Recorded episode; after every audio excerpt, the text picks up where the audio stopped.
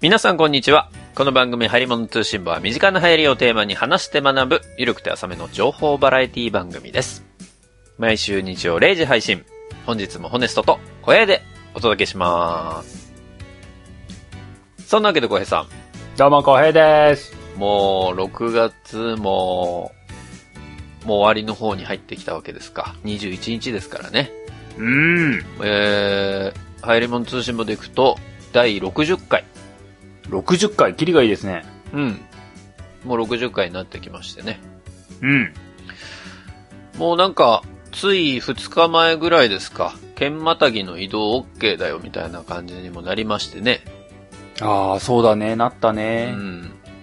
まあ、これから徐々に前の生活に、まあゆっくりではあるでしょうけど戻ってくるのかなみたいに思っておりますけれども。はあ、まあそうだね、怖いね。不安だね。まあまあ、そうは言っても、前回の収録の時にはまだ浩平さんが、ね、ご子息にお会いになってない時期でございましたけれどもね。そうだっけ。おい、ああ、まあそうなのか。前、前一週間はま前だそ会うだってねないよっていう段階だったからね。そうですね。今回はもう、あ会ったんでしょご子息ってなんかもうどんだけ堅苦しいんだよって思っちゃう ね。なんて言えばいいかわかんないんお前はだどこのキャスタもーなんだよって思う。ん。子供皇族なのか、ううちの子はって思っちゃ息子うね。うん。まあ、いろんな呼び方がありますけれど。そうですね。え会いましたよえ。どうでした会いましたし、まあ、会ったこと自体というか、なんだろうか。今、今日時点で生後16日 ?17 日みたいな、そのぐらいなんです生よ。まれたてほやほやじゃないですか。そう、なんかもう、あ、そうか、そうは言うても新生児が半分終わったのか、とかそんなことを話してるぐらいの頃合いだったんですけども、ああ、はいはいはいはい。先週ぐらい、だから生後10日ならないぐらいの話の頃に、はいは僕弟がいるんですけども、い。うん。弟から、うん。人生初で弟からプレゼントもらったんですよ。おえー、人生初なの人生初だと思う。 じゃあ、俺の方が、小平さんにプレゼントするの早かったね。うちってあの、基本的にプレゼント文化ってないんですよ。あ、ないんだ。うん、だから人から物もらうのすごい嫌なんです よね。いや、俺動物の森もらってっけどね。 そう。あげるのは無責任にあげるからね。なるほどね。ああ、弟からもらったんだ。そう、もらったんですよ。で、んえーなんだろうって思って、まあ、まあ普通にこう、出産祝い的なものなんだろうなと思いながら、こう、開けてみると出てきたのはですね、おうあのー、モンポケっていう、はポケモンのあ、はベビーグッズだったんですよ。あ。あー、なるほど。ピカチュウとデデンネのぬいぐる み。聞いて、聞いてる人の半分以上がデデンネって誰って思ったでしょあ、そうね。ででんねし、あの、最近追っかけてないとわかんない人多いかもしれないね。もう、出てんのよね、ポケットモンスター X&Y だからね、もう相当最近のポケモンよ。 僕はかろうじてね、ででんねはわかるわ。でも、同じような、ピカチュウと同じようなネズミ電気ポケモンだからね。はい、はい。まあ、まあまあ、そこそこ、あの、可愛いげなある顔をしたやつなんですよ。そうね。うんうん。あれが、あれと、ポケモン食器セットみたいなのが来てね、おー。わーってなったのよ。すごいなんか、先取りーってなったんですよ。あ、まあまあ、食器はまだ先だからってことね。ぬいぐるみも生後2ヶ月からーって、うんうんうん。もろ書いてるーって。おうこれを、まだ持たせるのは早い。とりあえず箱と並べる取るか、みたいなことを思いながらね、はいはいはやってたんですけども、あの、うちの弟って、い。まあその、の時、そのプレゼントもらってすごい思ったんですけど、うん。僕の弟だなってすごい思ったんですよ。ほう。それはなぜあのー生まれた当初ぐらいって、うん。生まれた当初というか、生まれる前か、の頃ぐらいとか、人なものをガーッと買った時に、うん。まあ、赤ちゃん本舗とか、西松屋とか、いきますよ。まあ、ああいうとこ行くじゃないですか。はいはいはい。で、まあ、必要なものは、とりあえず買いますけども、うん。脳裏にずっとちらつくのは、うん。どんなおもちゃ買おうかなっていう、そこなんですよね。ずっとちらついてるんだね。遊べるようになった時用に、どんなおもちゃを買ってあげようかなっていうのをずっと気にしてるわけだ。そう、なんかあの、本人が、子供本人がどうじゃなくて、僕が欲しいんだよね。それ前も言ってたもんね。いやー、いや、ポケモンはやっぱりポケモン来たなーとかね、うん。いや、ミッキーには勝てないかなとかね、うん。ああいや、でもチャーリー・ブラウンは、チャーリー・ブラウンはあいつはやるやつだぞとか。だって結局はドラえもんかアンパンマンかなとか言って、こう、ずっと言ってる日々があったんですけども、すごい楽しそうだね。そこで、生後10日満たないあ僕の子供に対して、ピカチュウのぬいぐるみを送りつけてくる。これは、子供のためを思ったんじゃなくて、あいつが、これを買い与えたかったんだっていうのを、あ、なるほど。ひしひしと感じたわけですよ。弟がそもそも好きだからプレゼントしようっていうことなのね。そう。まあもちろんね、あの、僕の子供に対して、うん。これ持ったら可愛いだろうなとかで、そうそういう気持ちがあるのは分かってるんですけども、うん。そういう気持ちのさらに奥には、うん。これを買い与えてあげたいっていう弟自身の単なる願望があるんですよね。まあ、兄弟って似るんだね。早い早いっていうのをこう、ね、そそれでも送ってくる。それでも買ってしまったっていうのはね、すごいなんか、感じてましてね。なるほどね。兄弟って結局、同じ遺伝子、同じミームを担いでるんだなっていうのをすごい感じました。そうか。でも、ピカチュウとデデンデンのセンスはすごくいいと思います。ありがとうございました。すごいベタ褒めじゃん。 わあ、でピもカチュウだくそー、ポケモン取られた新生児が生まれた人に僕プレゼントすること、まあちょこちょこありますけど、うん。まあ小江さんにまだちょっと送ってないですけどね。いらないですいよらないって言われるから。絶いや、これは送った方が正解なのかどうなのかわかんないからね。ちょっとあれなんだけど。対いらねえよ。いや、受け取れ。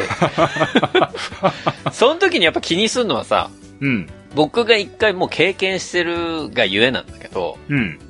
新生児の時に必要なものは送んない方がいいなと思ってるわけよ。それもあるよね。あの、あー被るっていう可能性すげえ高いよね。あおお父さんお母さんはさ、もう生まれた直後に何が必要かをめっちゃ一生懸命考えるわけじゃん。で、うん考えてたわけじゃん。で、うん買う、揃えるわけじゃん。うん。で、なんかおくるみとかもさ、うんまあ、正直ものすごいいっぱいもらったのよ。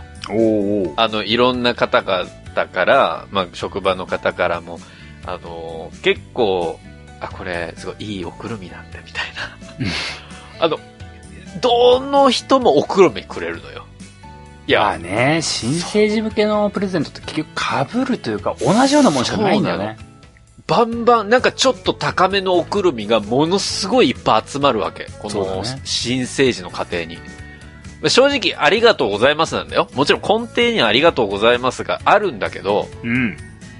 いや、おくるみそんな使わんでって思うわけよ。まあ、結局ね。そう。だ、だからそういう意味で言うと、まあ弟さんのその判断うん。まあその、生まれた直後に必要なものではなく、まあ、1ヶ月2ヶ月先なのか、半年先なのかみたいな時に、ようやく生きてくるものって、うん。幅すごい広がるから、被ることないし。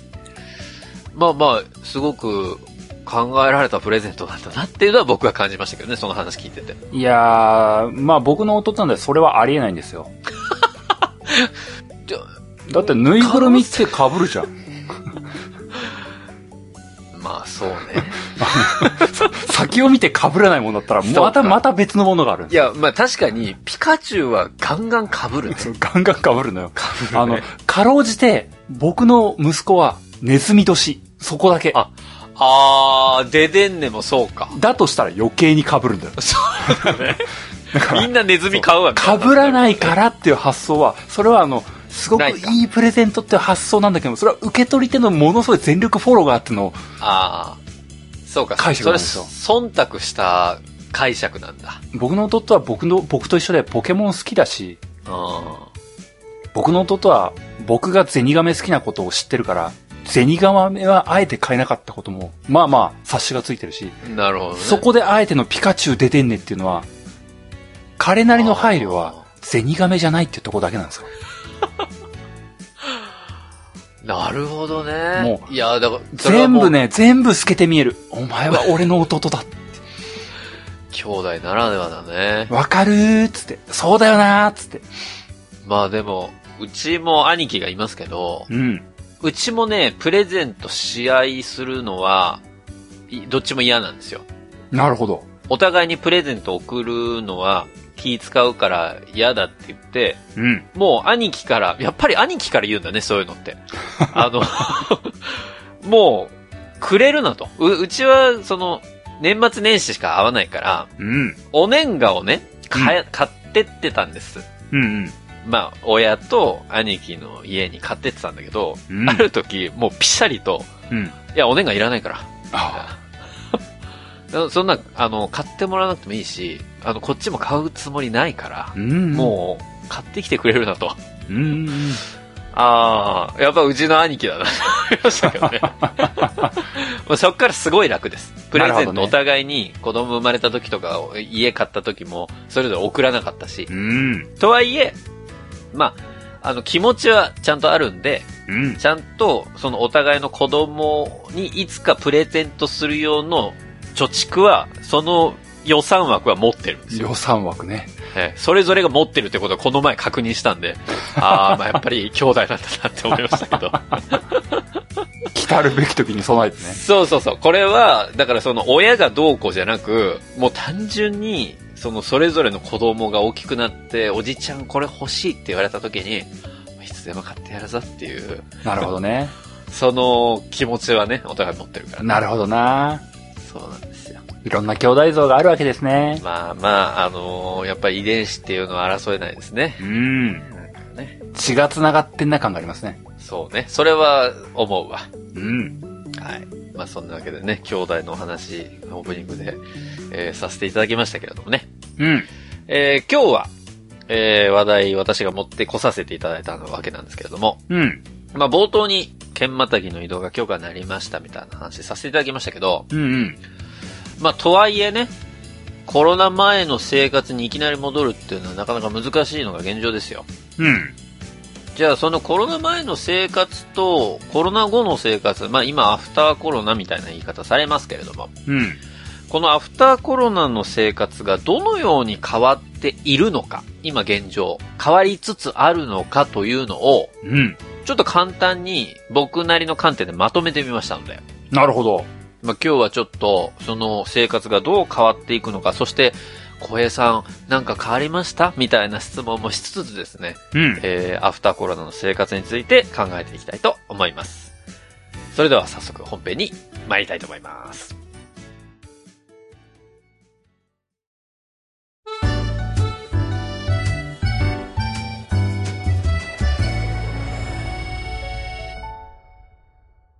はい。というわけで本編でございます。うん。まあ今ね、6月、今日は21日、ええまあ朝早いんですけど、今、うんうんあまあ、あの、収録日はその前日なんですが、 20日です。はい。今日6月21日、まあ2日前からですね、実はあることが始まってるんですね。6月19日からですか。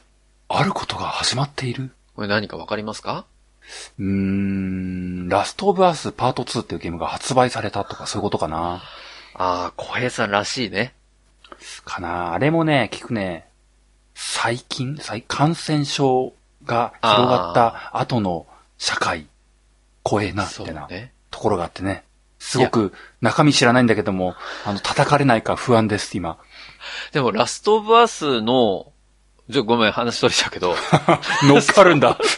いや、ラストオブアス流のすとこなのに、これ。えーゲゲームってさ、はいはい。あの、小江さんが、うんその、YouTube でゲーム受験やってたじゃない、前、うん前のやつそうだをね。もう4年ぐらい前ですけどね。そうそう、あれを僕見てたんですよ。ゲームの実況、面白いなと思って見てたんですけど、うん。あれもやっぱりなんか、外に出るときはガスマスクみたいなのつけてみたいなのあったじゃないあとはね、で、あるエリアに入るとガスマスクつけてたんだけど、これ、外したら実は普通の空気なんじゃないかみたいなところがあったりとかさ、うんうんあの世界観を見てたがゆえに、うん。うん。なんか今最近コロナでさ、マスクつけて外出るのが当たり前だからさ、うん。外でマスク外すのが恐怖でしかないのよ。なるほどね。あーだからあの世界すごいわかるなーって最近すごい思ってるんですけど。まあなんか、意図せず、それっぽい社会になってしまったから辛いんだよね。そうなのよ。まあ、その話では今回ないんこれはあの、早々に流すべき振りだったんですけども。うん全力でちょっと乗っかっちゃったんですけどね。えーまあ、あの、6月19日からね、あの、何が始まったかっていうと、うん。あの、ホネスト的に言うとです ね、ホネスト的に言うと、興味ないの来たぞ。えー、乃木坂46時間テレビがアベマ TV 独占放送スタートなんですよ。あー、流しづらー。きょ今日の21日の夕方5時までやってますんで、皆さん。あ、離れてたって僕らは一緒なんですね。そうなんです。あ の、副題に書いてありますけど。今、今やってるんですよ。皆さん、この配信されてる21日0時も、多分人狼をやってるはずなんですよ。えーでも、ライブで。それって、バナナマンは出ないんでしょいや、それがね、えいるの昨日、あの、初日の夜夜に、おうバナナムーンゴールドおうラジオ。そう、バナナマンさんの TBS ラジオと、おう46時間テレビが中継で繋いだの。あらあらあらら。あらあらあら。もうそれはファンからしたら超胸熱だったね。胸熱。二つの生放送が今折り合うみたいな。そうそう。お兄ちゃんとね、こ の妹たちのこの掛け合い。あれはちょっと湧いたんじゃないかなと思いますけど。これも多分脱線だろ う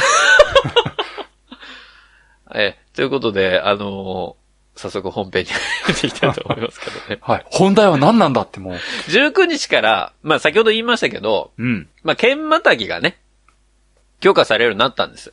剣またぎの移動が、移動がね、日本、 OK ですよ、と。もう、あれですか東京都民が北海道に行っても、沖縄に行っても、うん。 OK。まあまあ、怒られはしないけど、芸能人が行くとちょっと冷たい目で見られる可能性は高い。そうだな。前を向け手越し。頑張って、 頑張ってくれたまえ。対象はちょっと残念だけども応援してるぞ。まあニュース3人になっちゃいましたからね。もうニュースを何とかしてあげてくれ。え ーニュース3人、カトゥーン3人だから合わせて6人でどうだろうみたい なね。まあ、そうなりますけど。まあまあ、あのー東京で行くとですね、東京アラートが一回発令されましたけれども、うん。まあそれも解除の方向なんですか。えー今まではずっとこう、レインボーブリッジが真っ赤に染まってたわけなんですが、東そう京だな都庁とかね。都知事選もやってくるな。えーまあそこら辺がちょっといろいろ盛り上がっているさなか、まあうん緊急事態宣言もだいぶ前に解除されてですね、うん。えーそこからちょっと東京の感染者数っていうのは多いんですけれども、うんうんうん。まあ、だいぶ、その、自粛解除ムードというか、うん。ね、一部のその海外からの渡航者も受け入れスタートみたいなところのニュースも入ってきておりますんで。うんまあ、あの、そんな現状なわけですよ、今。うん。うん。ね。乃木坂が離れてたって僕らは一緒とかそういう話じゃないんですよ。自分で言っといて、自分で副題にし といて。うんごめんね。うん。まあ、ただ、そうは言ってもですね、うん。じゃあいきなり、その新型コロナウイルスが流行する前に、全部戻るのかっていうと、うん。まあそうじゃないよねっていうのはみんなわかってるんですよ、今の現状。悲しいなね。新しい日常ってやつだね。そうなんです。新しい日常ね。まあ非日常だったのが新しい日常に変わっていくわけですよ。ホネストの曲、今発売してるかどうかわかりませんけども、えっ、と、なんだろう、YouTube の概要欄からリンク貼ってますんで、アクセスしてみてください。 YouTuber じゃねえんだ俺たち は。概要欄ないわ。あるか概要欄に、は概要欄あるにかリンク貼ってきますんで、そこをぜひ興味ある方クリックしてください。そうね、ハルさん、あの、去年の音がめフェスか。お、一昨年かな。うん、まあ、あの、販売してますんでっ。て言いながらめんどくさいんで多分リンク貼らないと思いますんで、見ないでください。あの、ハルさんがね、適度に、あの、ツイッターで上げてくれてると思うんで、そっち見ていただきたいと思いますけど。 まあ、そこで、我々の生活がどのように変わるかっていうのを、うん。今日はちょっと考えていきたいなというふうに思うんですけれども、なるほど。まあ、仕事面で行くと、どういうふうに変わったかって、小江さんもあると思いますけれども、なんかありますか仕事面で変わったこと。まあ、東京と宮城では、まあ、そこら辺はちょっと違うのかもしれないけども。まあ、多分、日本全国でうん。感染者数が多かった都道府県と少なかった県ってまあ、分かれるとは思うんですけども、まあまあね。僕のいる宮城県って多分少なかった方の部類なんですよ。まあそこまで多い印象はないもんね。あの、緊急事態宣言が初めて発令されそうっていう時に、うん。東京、大阪みたいな、その、明らかに人口が多いところっていうのはまあ、はい、はい。なるよねっていう感じの中で、うんその次々に来るのって北海道とか九州とかさ、要は、政令指定都市たちがこう並び立つわけじゃないですか。まあそ本こに来仙台もそうなんだけそどう、ね。そこに仙台を並ばなかったんですよ。そういうことなんですよ。その程度の人口密集外なんですよ。程度、程度って。違う。まあ程度って言い方があれだけどわかりますうんわ、かる、うん、わかるよ。政令指定都市群の中でも最弱。それが宮城県。いや、最弱っていうか、まあいいことなんじゃないのその、そして、その一個上には、一人も出なかった岩手県があるんですよ。そうなのよね。わかります東北ってそういうことなんですよ。東北すごいよね。東北って基本的には、やたらとやたらとプライドも高いとか、なんかこう、ひねくれた県民性とかよく言われますけども、そういうことはその通りなんです。基本的には、他の地域から来る人間に対して冷たい。ああ、なんか、悲しい。旅行客に対しては優しい顔をするんですけども、あの、住み着いた移住者に対しては、なんだかあの人は、ああ、なんだなってなるのが、昔からずっとそういうところ。戦争の時代からずっとそんな感じ。いやー、なんかと、うちのおばあちゃんが言ってました。う、おばあち ゃん。なんでもおばあちゃんの言うことにしとく。おばあちゃんが言ってたからそういうことなんだと思いまあ、す。そうか。そういうところなので、うん。まあ、感染者数は少なめの部類だったのかなと僕個人的には思ってるんです。まあまあ、そうですね。現実そうだしね。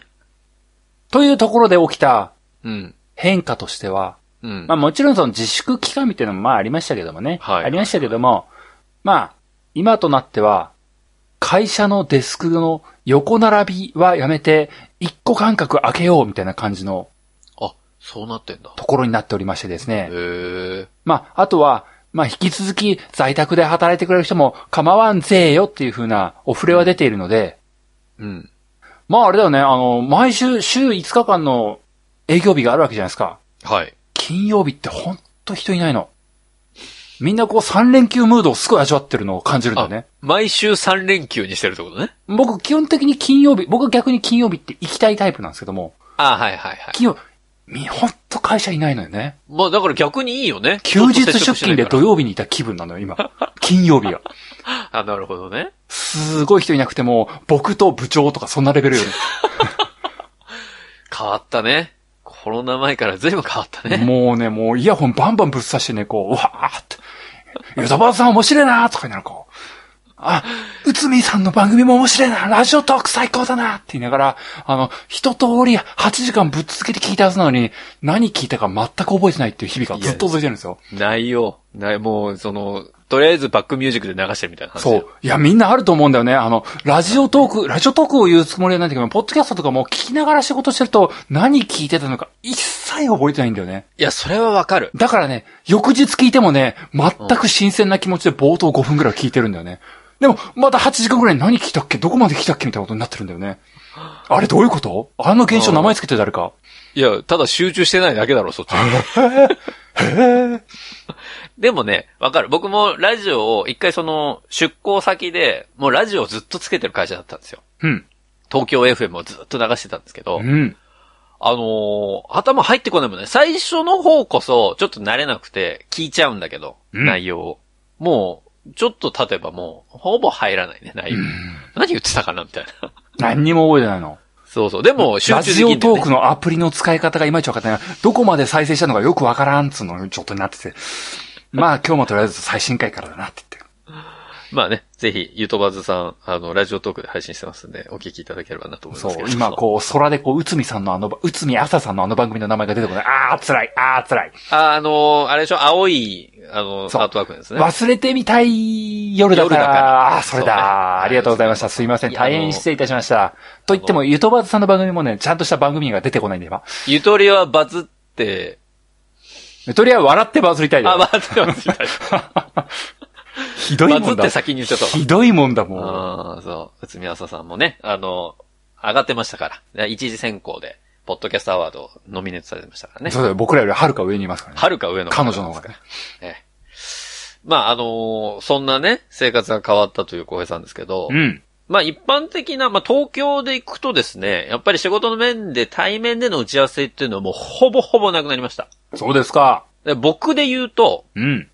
まあその子供の関係っていうのもあるんだけれども、そもそも保育園が自粛なんですよ。保育園が自粛。登園自粛なんです。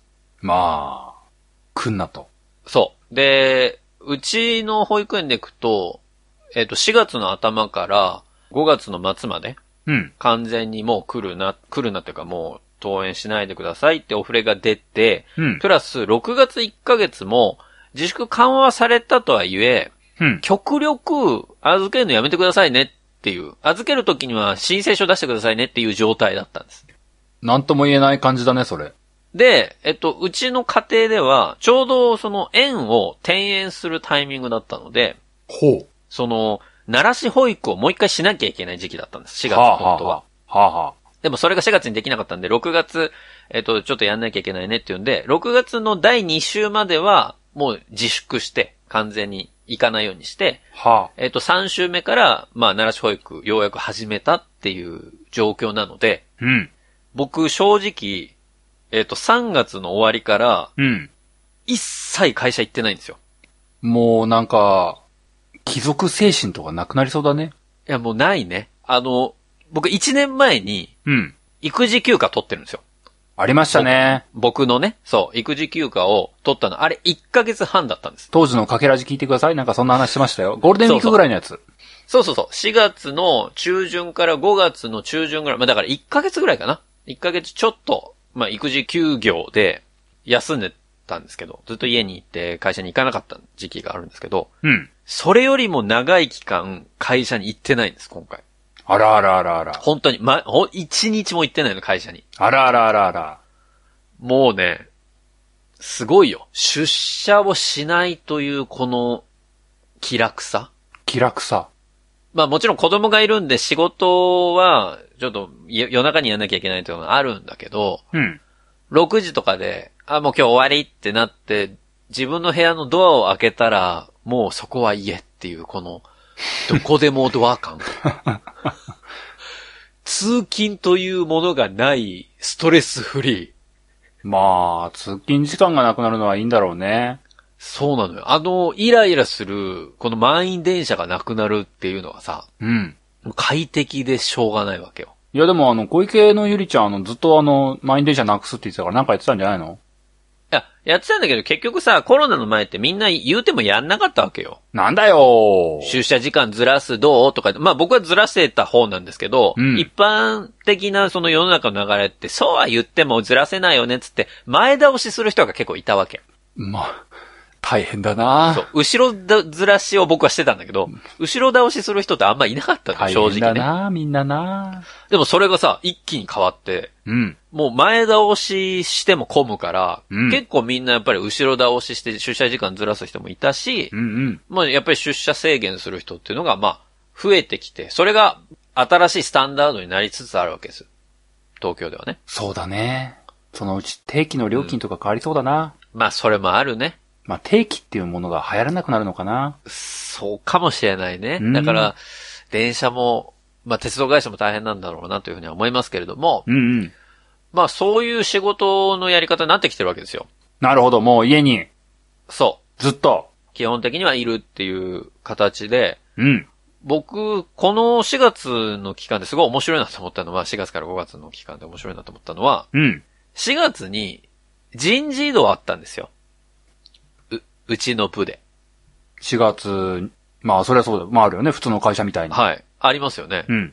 で、そこで何が起きたかというと、おう。うちの部長がうん。変わったんです。部長が入れ替わり、新部長が来る予定になったと。そう、今までの部長は昇進し、おお。そこに空いたところに別の部署から会ったことのない部長がこう、スライドして入りますなるほってど。なったんですよ。うん。俺僕その部長とうん。対面したの本当に一瞬だけなんです。一瞬だけ。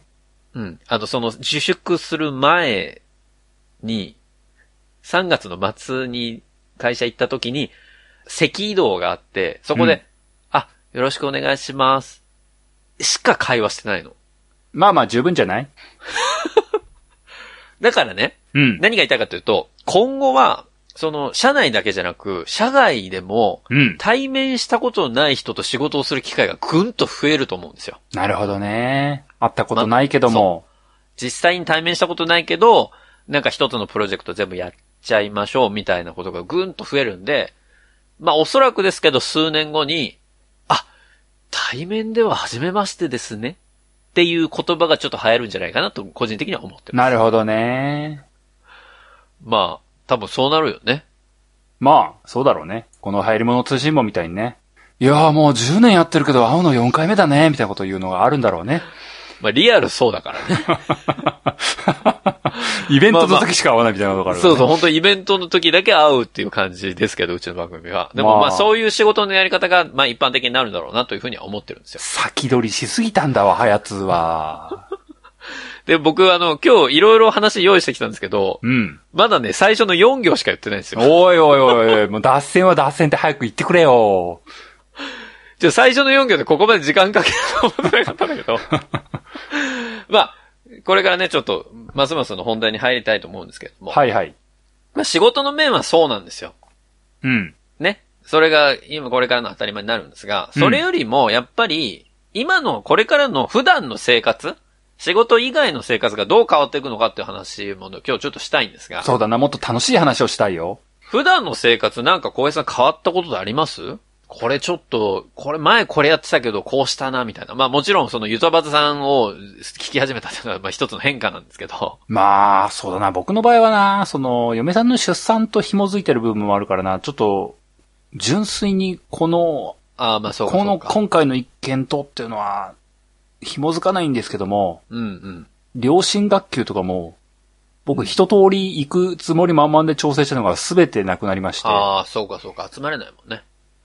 れ僕は、ある日突然父親になるわけですかっていうふうな状況に、なんか、ぬくぬくと構えていたんですよ。途中まではこう、両親学級この日に行って、って、この日は仙台市とか行っはいて、あ、この日の赤ちゃん本舗なんかこういうイベントがあるからって、これ、これも行ってみようみたいなこと思ってたんですけども、なるほど、ね一。切ない。そうか。これはやばいと思ってもうね、その日からね、もう助、あの、助産師 YouTuber とかね、それね、いっぱいいる YouTuber の動画ね、すげえ見倒すってことが起きてね。すごいいいパパじゃん。僕は、リモートワークで、YouTuber によるリモートワークによって、父親になろうと決意した人間でございます。あと、あらゆる検診に対して、父親はもう来んなって言われて、こう、ははははそうね もう僕は必要とされていないって言って、病院の前まで送って、また迎えに来るねって言って帰っていくっていうのが、そうか。辛かったよ。辛いね、それはね。まあでも、しょうがないよね。まあまあ今はね、それが新しい形なのかもしれないんですけれども。うん、新しいお父さん、それが僕です。そう、ニューパパですよ。ニューパパって言うとなんかちょっと響きあれだな。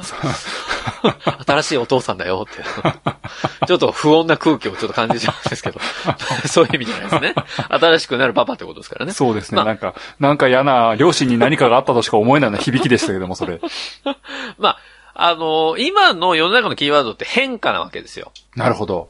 ね。コロナの前と後でどう変わったのか、どう、えー変化をしたのかっていうところなんですけど、うん。まあそれは前はこうしてたんだけれども、コロナになってからこうするようになりましたっていう。まあ例えば、あの、今挙げられてるのは、もともと会社とか行くときに、まあ缶コーヒーをすごい愛飲してたんだけど、うん。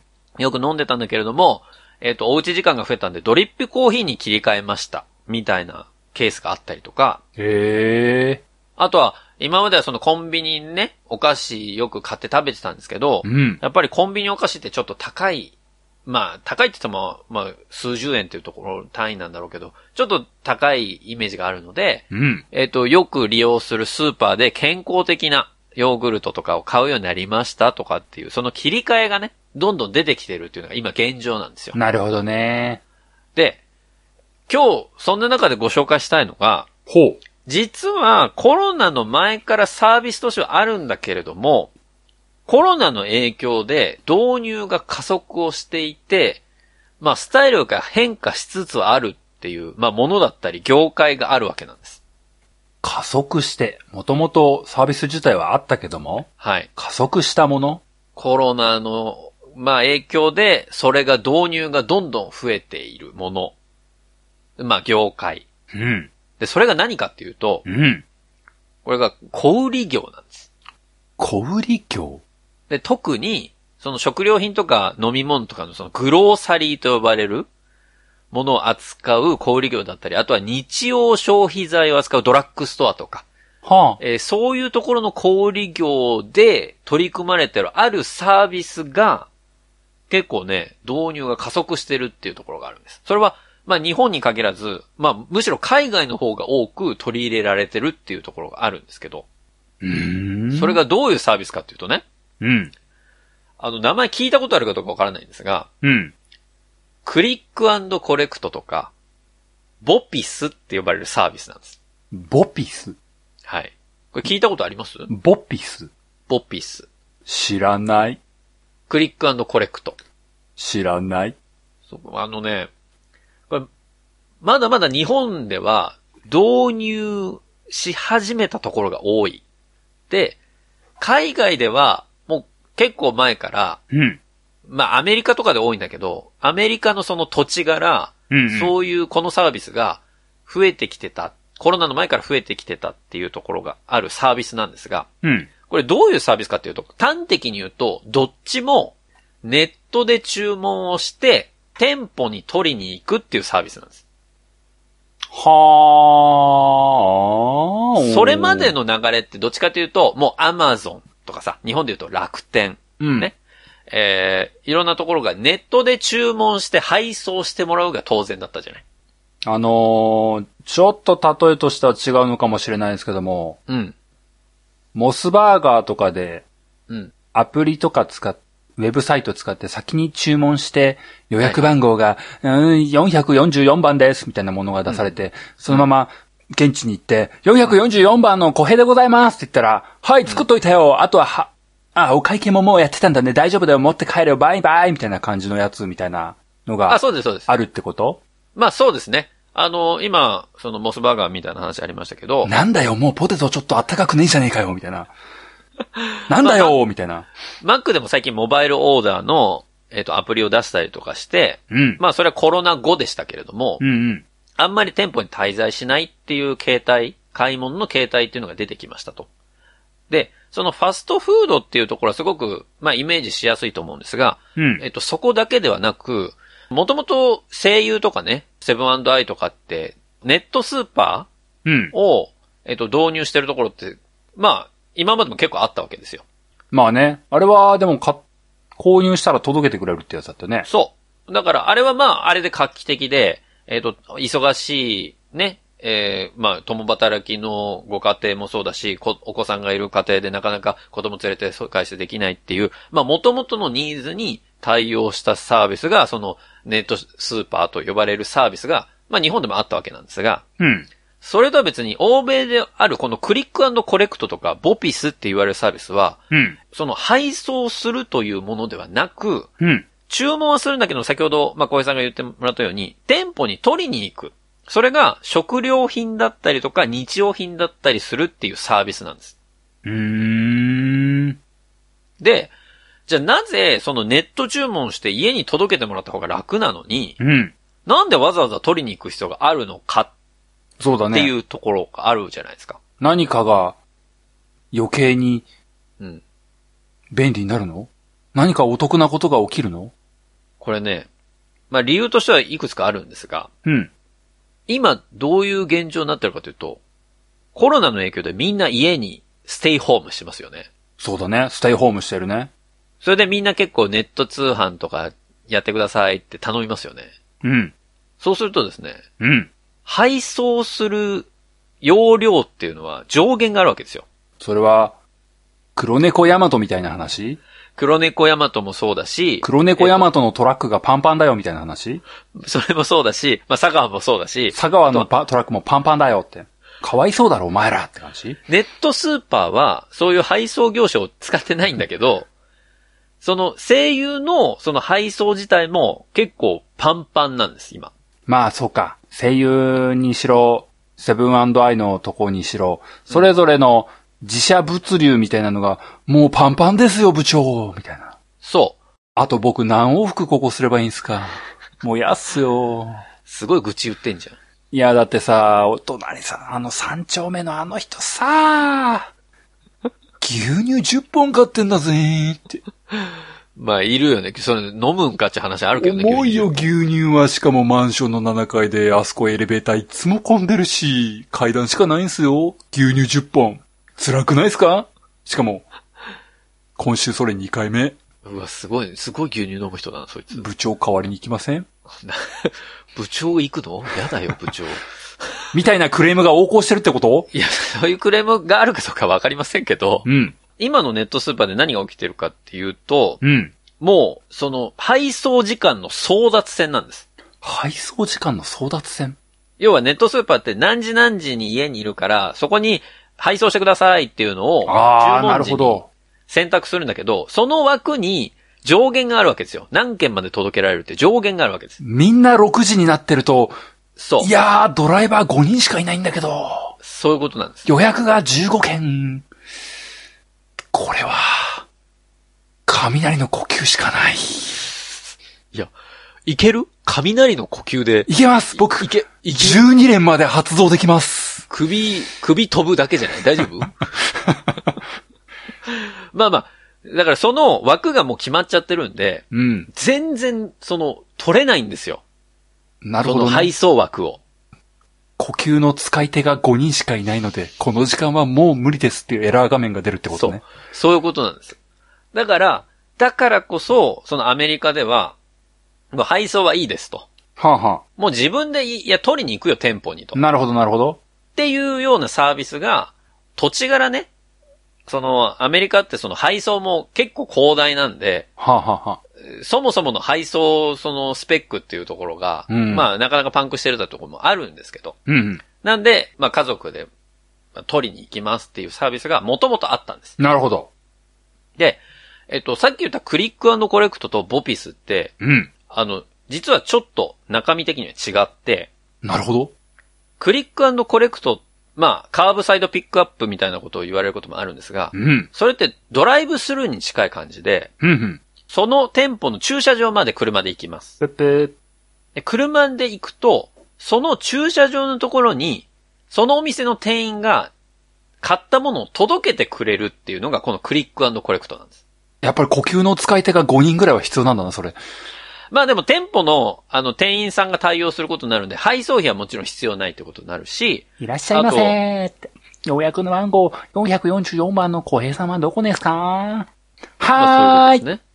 遠いわもうちょっとこっち来いよみたいな流れがあるってことまあまあでも、汗だあのくだわ梅雨入りしたとはいえ汗だくだわってなって。アメリカとかだと、その、ピックアップ用のエリアっていうのが決まってたりして、はあ、はここの駐車場のここのエリアに、そのクリックコレクトを来てもらうと届けに行きますよ、みたいな形にしているところが多かったりします。あ、なるほど。えそこんれなが広い駐車場ある日本に。いや、まあまあ、これがアメリカのパターンなんですけあど、あ、なるほどね。これね、まあ、アメリカの土地からっていうのもあるんだけど、ウォルマートとか、うん。えっ、と、クローガーって言われる、まあ、食料品集ま、扱ってるそのチェーン店だったりとか、あとターゲットっていう、まあ、医療品とか普通の生活用品とか、まあ、もちろん食料品も扱ってるような、それぞれのチェーンで、こういうクリックコレクトのサービスっていうのは、もう数千店舗規模で拡大中なんですね。うんそもそも。うん、うん。で、日本で言うと、どこがやってるかっていうと、イオンなんですよ。ほうほイオンがまあ4月ぐらいからこれ始めたんですけれどう。も、ほうほうほう。まあ、イオンって、なんか郊外にあって、結構巨大な駐車場あるイメージじゃないですか。そうだね。特に田舎はね、そうそ要塞と化すう。ね。それもあって、もうイオンがその駐車場まで届けますよっていう、このクリックコレクトの、えっ、と、サービスっていうのを始めましたっていうのがあるんです。うん。ただ先ほど小江さんが言ったように、都心部とか、その密集してるところって駐車場ないお店も結構あるじゃないですか。そんなイメージがある。で、そこのサービスとして注目されてるのが、このボッピスって呼ばれるもの。ああ、そういう住み分けがあるのね。なるほどね。はい。で、このボピスって何の略かっていうと、略、何の略なのあの、ア早ルフ通ァベッ的トにでは見逃いくとせないよ。アルファベットでいくと、うん。 BOPIS なんですけど、ああ、おう BOPIS でボピスなんですけど、おうこれは Buy Online Pick Up In Store の略なんです。かっこよかった。もっとこう、もっとこう、ほ、骨とたとかさ、ほぽわみたいなさ、ちょっとダサめな感じかと思ってたのにさ、そういうの期待してたよ。ボピス。完い成やされたボピスがもうちょっとダサそうなイメージになってるのにさ、ダサそう分ね解してみたらさ、普通の英語、アルファベットの大群だったわ。そらそうよ。もっとこう、僕ととか始まるみたいな、そういうなんかさ、そういうの欲しかったわ。いや、ボから始まる言葉なかなかないよ。僕と、なんだっけ、ピって何ピ、ピ、僕とピックアップして、スッキリして帰りましょうみたいな、そういうのが良か ったよ。そういうのが良かったよなんだよ、バカまあ、ある意味正解だけどな。まあ、Buy Online Pick Up In Store の略なんですけど。なるほどな。これオンラインで買って、もうと店舗に取りに行くっていう、先ほどのクリックコレクトと、まあ、うんほぼほぼ同義のように思うんですが、うん一つ違うのは、駐車場に店員は届けてくれません。なるほど。で、どういうふうな受け渡しをするかというと、言うと。これ、専用のうん。引き取りロッカーっていうのが、店舗に設置されてます。余計に事務的。だからもう、そこに、注文されたものを入れておきますんで、はあ、はコード発行するからそれで引き取ってねっていうのが、まあこのポピス。あ、小平さんは444番のロッカーに入れといたよ、みたいな話。そうそう。わかったぜ !444 番開けるぜつって開けたら中から牛乳が10リットルみたい買うな牛乳めっちゃ買うなな。すげえっていう、そういう話をするのね。まあまあ、それについては、まあその、ウォルマートが独自でやってるものもあるし、うん。えー例えば、アマゾンとかもアマゾンロッカーみたいなのをもうすでにアメリカで始めていたり、まあ日本にもアマゾンロッカー入るんですか入ってきてるとこあるんですアけどマ、ゾンロッカはい。アマゾンで注文したものをある場所に取りに行くみたいな。ー。うーん。まあそういう、うこのボピスっていうのが、今流行ってきてるんですよ。うーん。で、これをやると何がいいかというと、あの、先ほどのクリックコレクトに関しては、店員との接触がどうしても発生するんですけど、そうだね。ボピスに関して言うと、あの、相対することはもう基本的にないわけです。そうだね。はい。だから、そ、そういう今回のコロナのその影響で、このボピスっていうところがだいぶ導入が進んでいるっていうところもあります。なるほどねで、。これに関しては日本でもちょっとずつ始めようとしてる企業があるというところなんですね。うーん。だからこのボピスに関してはですね、まあ、あの、実際にロッカーっていう選択肢もあるし、もちろん対面で引き渡し、さっきの、えっと、マクドナルドもそうだし、あと、まあ、モスとかね、ハンバーガーショップ、あとはスターバックス。えっと、これも対面で、はい、これ、あなたが注文したやつですって、さっと渡して、あの、もう、店舗からいなくなるっていうような、その対面式のボピスももちろんあります。うーん。で、スアメリカのスターバックスではそのボピスの売り上げがですね、全体の売り上げの11%を占めてると。スターバックスでボフィスってことはロッカー開けたらコーヒーが出てくるってこといや、まあ、ロッカーじゃない、まあ対面だと思うけどね、スターバックスの場あ合は。あ、はあ、はあ。まあでも、そう、そういう感じの、あの、もう売り上げが徐々にパーセンテージが増えてきてるっていうところなんですよ。うーん。で、国内の小売業で今どういうところがやってるかというと、ヨドバシカメラとか、うん無印、あとは東急ハンズとか、うん。まあそういうところが店舗での受け取りサービスというのを徐々に拡大しているというところがありますので、なるほど。まあそういうようなところ、今までね、えー、ボピスあんまり、まあ聞いたことない、ボピスっていう言葉は聞いたことないけど、あ、店舗受け取りだったら、確かに無印私やったことあるわとかね。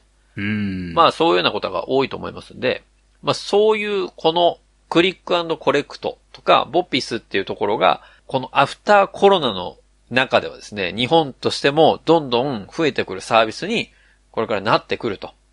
で、今ただでさえ運送業の人手不足と言われてますから、まあそういうところでも、このサービスが拡大されていくだろうというふうに、今言われているというものなんですよ。うん。はい。まあね、今日、だいぶちょっと、時間も超えてしまいましたけれども、うん。まあこれからのこのアフターコロナ、この、お買い物をするという、まあネット通販っていう選択肢ももちろんあるんですが、えー、そこでもなかなかこう配送が追いつかないっていうところの現状も、まあ課題も見えてきているので、こういうようなところのサービスが、まあ今後流行るだろうということで、えー、今日はご紹介させていただきました。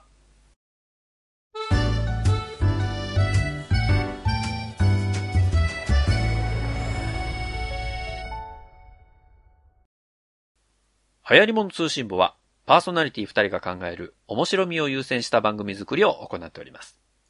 番組内での商品、サービスの紹介は、面白みを優先するあまり、誤り、語弊のある表現を用いてしまう場合がございますので、内容の審議によくご注意いただくようお願いいたします。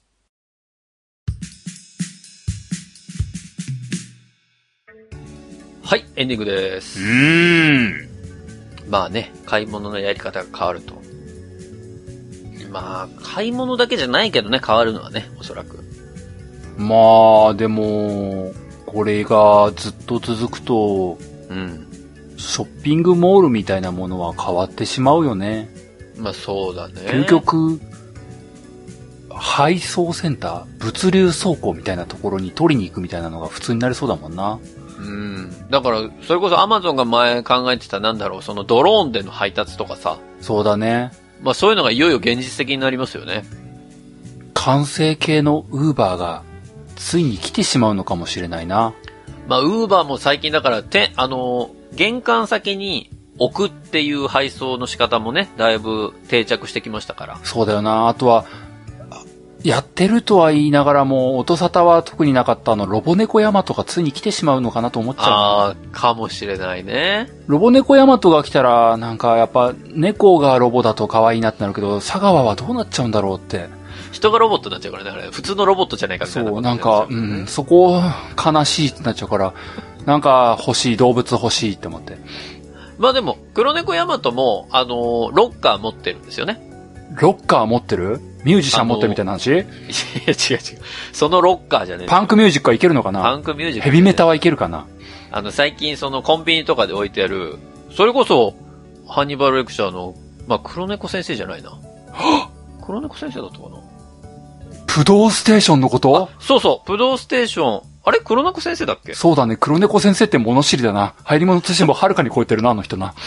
ブドウステーションがあるから、その、あるからこそそこにの近くに引っ越したいみたいなこと言ってたよ言ね。ってた言ってた。何そプのドーステーションってって当時思ってたけど、そういうことだったのか。ブドウ先ステ取ーっシてるョンを運営してるのは日本では黒猫ヤマトなんですよ。やるなだから、そこら辺で引き取りができるようになってたりするので、だからそのアマゾンロッカーみたいな話しましたけど、ブドウもそういうので使われてたりするよ。えー、でもロボ猫ヤマトで配達しましたステッカーとか作ってそっちで届けてほしいなそういうのがいい。まあでもいつかそうなるんじゃないですか配達はロボ猫ヤマトでした。みたいなステッカー貼っててほしい。ああ。それ集めたいよね、ステッカーね。も、もしくはあの、なんかもう、えぐいぐらいメカメカしくなった飛脚さんが、俺っすよみたいな感じのガッツ、ガッツポーズした、まあそれはそれでちょっと写真撮りたいけどね。俺っすよっていう感じの。もしくはなんかすごい、もうなんかね、ペリカンみたいなのがこう、もうすごいもうバッキバキにロボットになってたやつとかあのロボペリカンが、引っ越しいかがっすかみたいな感じのやつとかね。すごいね。そういう未来が欲しい。そうなるといろんな動物がロボット化していくけどもうしていくねカンガルーもそうだしね。そうだなアリさんマークもな、もうメカメカしい。えー、ゾウさんもそうじゃないそうだなえー、もうその中で何してね、んのもこうれガチロボットのペッパーくんがね、もうよりロボットになってる感じでね。どうすかって。まクリック今こコれレからねクトどうすかって。受け渡し僕っすみたいな感じの。欲しい。あ、これからどんどんそういうところも、まあね、今までとは違う復旧の仕方がされてくるのかなというふうに思いますけどね。うん。はい。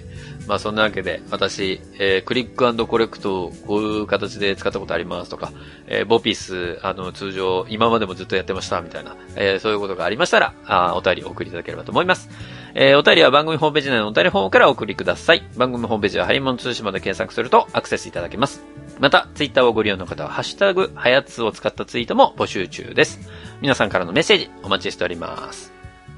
そんなわけで、ハリモン通信簿第60回は以上でおしまいです。また次回お会いできればと思います。お相手は私、ホネストと。おはようでした。さあ皆さん次回まで。ごきげんよう。さようなら。また来週。離れてたって、僕らは一緒。